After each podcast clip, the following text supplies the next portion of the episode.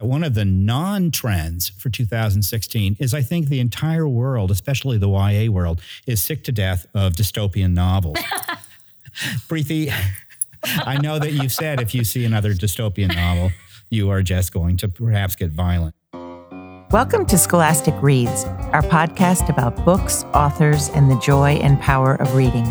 I'm your host, Suzanne McCabe, editor at large at Scholastic. Thank you for joining us and Happy New Year. Today, we'll be talking about trends in children's literature for 2016.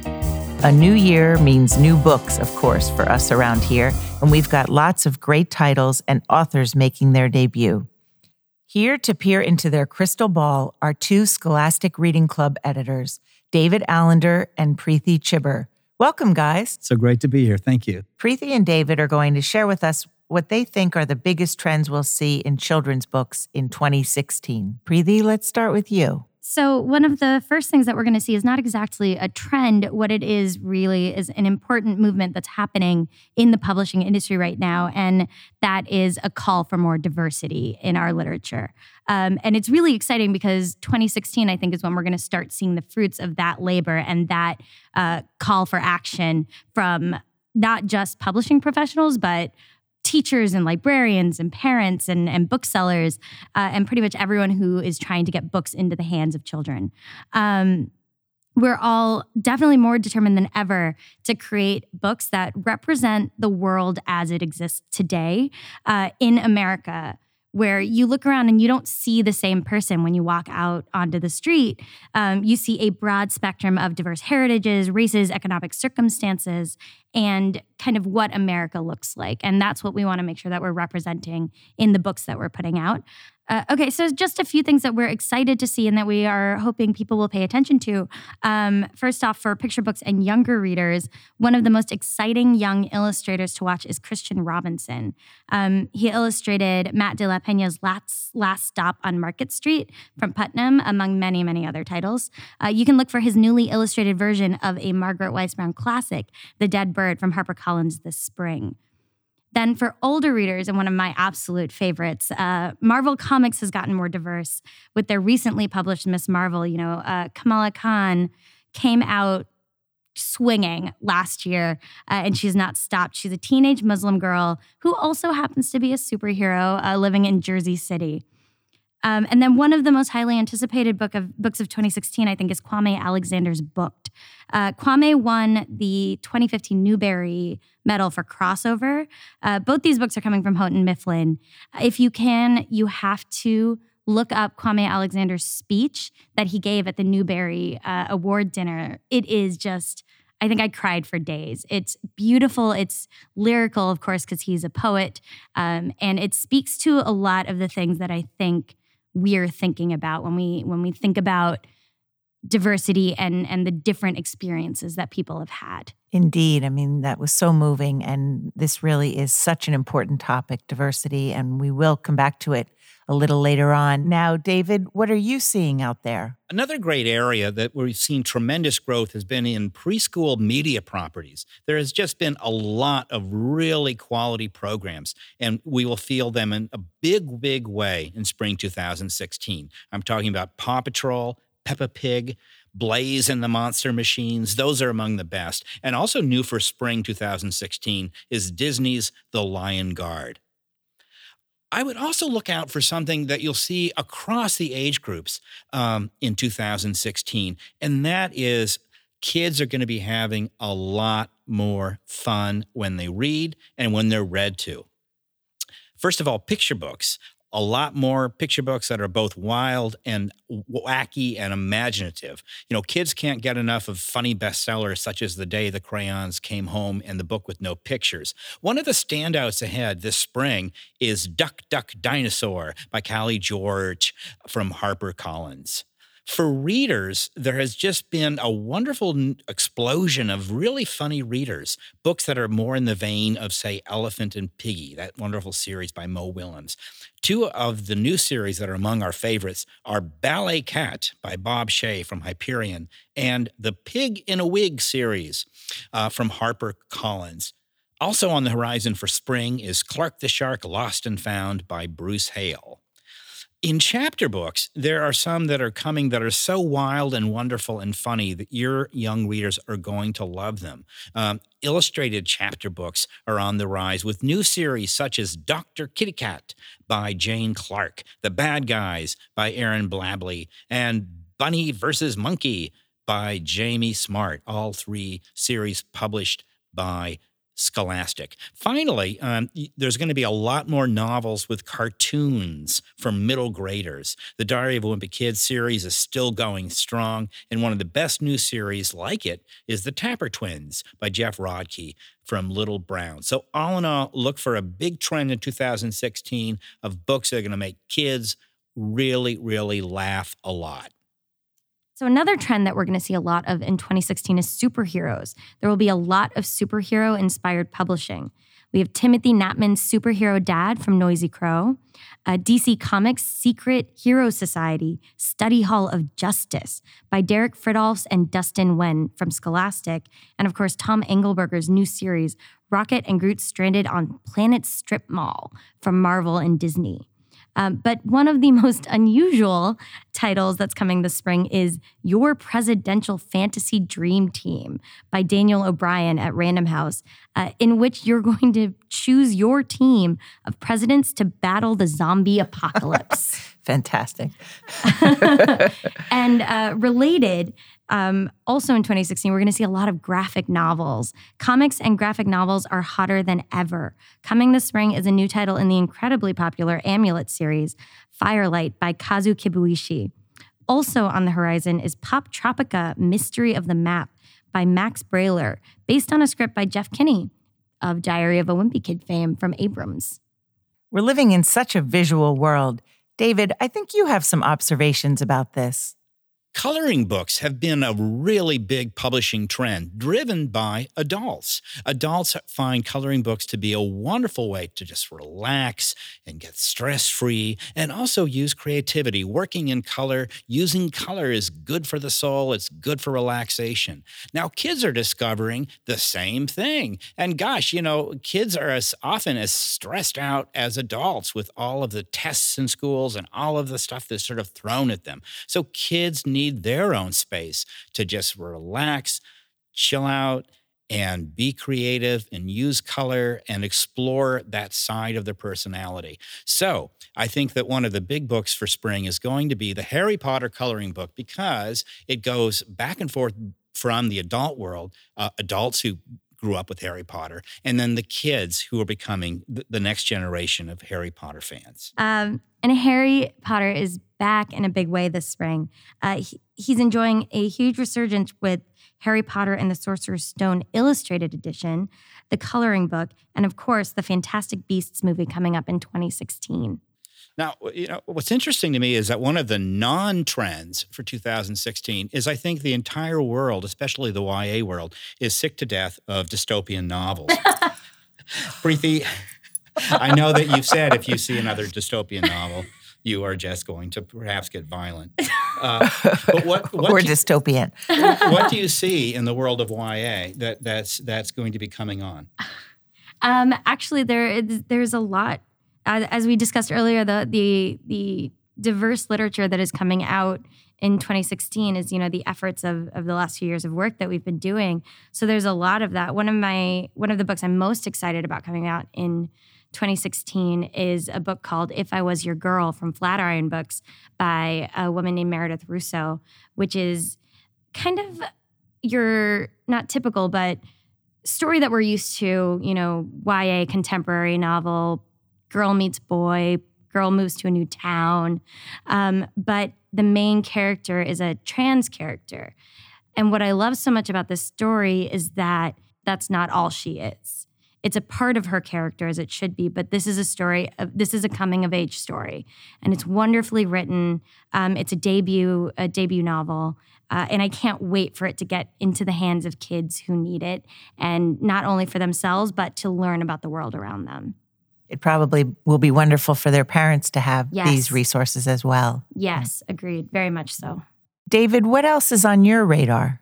In the world of mythology, the big change has been Norse mythology, you know, coming into children's books with Rick Riordan's new series, Magnus Chase. The new title just published this fall, and look for more titles in the series coming up. National Geographic as well published a big compendium um, that's new for the gift giving season. The Norse mythology from National Geographic, a great way to interest kids in this whole area of mythology from the North, which is not as familiar to most people as the mythology of ancient Greece mm-hmm. and Rome. Not to say that there isn't more Greek mythology coming. Rick Riordan's not, uh, he has another exciting new series, um, The Trials of Apollo, which launches in May, uh, which is about the god Apollo uh, and his relationship to Camp Half Blood and the demigods who live there. And that is just terrific. I mean, I don't think there's anybody who's probably more popular with kids these days uh, for middle graders than Rick Riordan. Well, I, I, Jeff Kinney. I stand correct. I, I, correct myself. So Jeff Kinney and Rick Riordan, though, would have to be like numbers one and two. The Batman and Robin. Of, of middle grade, uh, but we're fiction. not going to say who is who. no, exactly. You you're, you're, free to choose your own Batman, not because we're all about choice, are we not? We are. We, we are, are, all about choice. choice. And who would you choose to be? What superhero would you be if you could choose? Ms. Marvel. Oh, wonderful. why, why, do you think? Um, why do you why do you think Ms. Marvel's resonating? Kamala Khan uh, is this generation's Spider Man. She's this generation's Peter Parker. She is the every woman essentially. You know, in the first issue, she is she's an Avengers fangirl. She's writing Avengers fan fiction and then all of a sudden finds out that she has superpowers. And it's how do you live as a fan? So throughout the series she meets other superheroes and her reaction is would be our reaction like oh my god wolverine! Can, can we take a selfie? And so she's she's so relatable and she's smart and funny and really indicative of what today's teen is like which is to say you know she shows that sometimes we get this idea of teenagers of you know you get older and you're like oh those kids. But they're smart and they want to learn about the world and they have things to say, and it's it's really exciting to see such a relevant, uh, important character who's who's doing really really well, and people are really. I saw I saw Kamala Khan graffiti in Jersey City a few months ago because that's her home, and um, it was really exciting. What's really exciting, Preeti, is the fact that diversity itself, what we mean by that word, has in and of itself become more diverse. Well, so diversity is it's by how we've how we are defining it and how it should be defined is representing people who are traditionally underrepresented. So any it should be a very inclusive term. There's no reason for diversity to ever be exclusionary. Um, that would be counterproductive. So you know, one of the the more exciting things we're seeing is a lot of trans narrative. You know, the community has been severely underrepresented when it comes to our literature. And that is changing in a big way, which is very exciting. Um, from books that Scholastic's own George by Alex Gino, which is a wonderful, wonderful book, um, to Hyperion's Gracefully Grayson.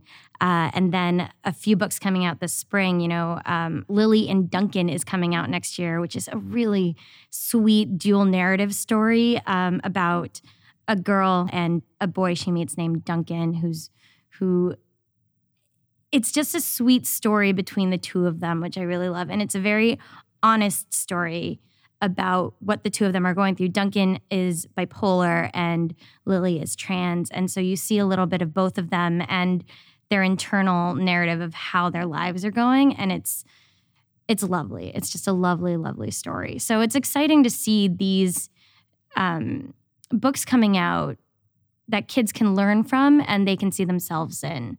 It's it's really it makes me feel really good. It makes it makes my heart very happy. Well, I, I think one of the reasons, perhaps, that, that uh, this is close to your heart, Preeti, is that you yourself, growing up, felt sometimes alienated, or maybe not even sometimes, but often felt alienated from the children's books that were available to you because there was there weren't people there who looked like you. Yeah, it's very important to recognize that it, it's important to see yourself because it, it, gives you a validity and it gives you a legitimacy to your experience. Um, I think the first time I saw someone who was like me in a children's book, I was already an adult. You know, I, I grew up a long time before seeing that. So it's really great that kids are going to be able to see that now Who were you as a little girl, Preeti? uh, I was a really nerdy, surprise, surprise, uh, awkward Indian kid growing up in the South, um, obsessed with Babysitter's Club. I desperately wanted to be Claudia Kishi, but of course I was Mary Anne. Um, because we all wanted to be Claudia because she was so cool. Um, that was me. And so I was, I can remember, you know, the movie The Indian in the Cupboard, which of course has a, you know, whatever. But there was a little Indian kid in that movie who was American. And I had never seen an Indian person on television without an Indian accent. And that blew my mind. Wow. And it has stuck with me for like 25 years.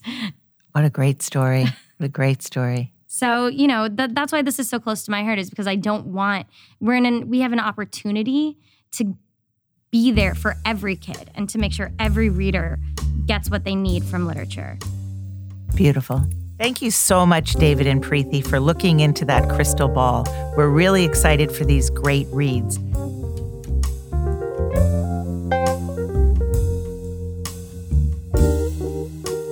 Preeti, I asked you to choose an excerpt from Ms. Marvel to read to us to just give our listeners a sense of what the book is about. And if you could just set it up for them, please. Sure. Um, so, this is the very first issue of Ms. Marvel, and we've just met her, and she's uh, 16 years old, living in Jersey City to immigrant parents from Pakistan. Um, and she wants to go to a party. She desperately wants to go to this party. And of course, her father says, Will there be boys there?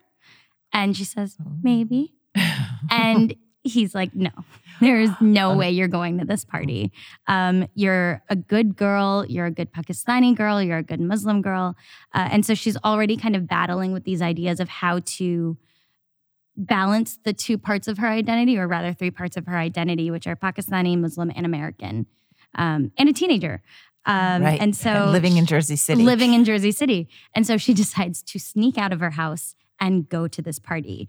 And it doesn't turn out how she wants it to. Um, she walks in and immediately starts sort of getting lightly bullied by some of the other guests. Um, they pretend to give her a drink. She says she doesn't want it. Um, and they trick her into taking a sip and she spits it out immediately and she kind of runs off. And so, right before the section that I'm going to read to you, uh, she has been overtaken by this mysterious mist and she passes out for a minute and she wakes up and she sees a manifestation of Iron Man, Captain Marvel, and Captain America. Now, our girl Kamala, Kamala, excuse me, is a huge Marvel nerd. She writes fan fiction about these characters. She is really kind of us as readers. Um, and so she sees these three and she's like, oh, what, what is happening? And they tell her that she's they are a manifestation of faith. Um, and so then the conversation starts. They say to her, you are seeing what you need to see. You stand at a crossroads. You thought that if you disobeyed your parents, your culture, your religion, your classmates would accept you. What happened instead? They they laughed at me. Zoe thought that because I snuck out, it was okay for her to make fun of my family. Like, Kamala's finally seen the light and kicked the dumb, inferior brown people and their rules to the curb. But that's not why I snuck out. It's not that I think Ami and Abu are dumb. It's just I grew up here. I'm from Jersey City, not Karachi. I don't know what I'm supposed to do. I don't know who I'm supposed to be. Who do you want to be? Right now, I want to be beautiful and awesome and butt kicking and less complicated. I want to be you. Except I would wear the classic politically incorrect costume and kick butt in giant wedge heels. You must have some kind of weird boot fetish. All right, kid, as fate would have it, you're about to get the kind of total reboot most people only dream about. But can I tell you something? What? It's not going to turn out the way you think. Good luck, Kamala Khan. Wow, suspense. That's great. Thank you so much, Preeti. And thank you for listening and sharing in our mission at Scholastic. We believe that the right book in a child's hands can open a world of possible. Happy New Year and happy reading, everyone. Special thanks to producer Megan K. Safer, sound mixer and editor Daniel Jordan, and music composer Lucas Elliott Eberl.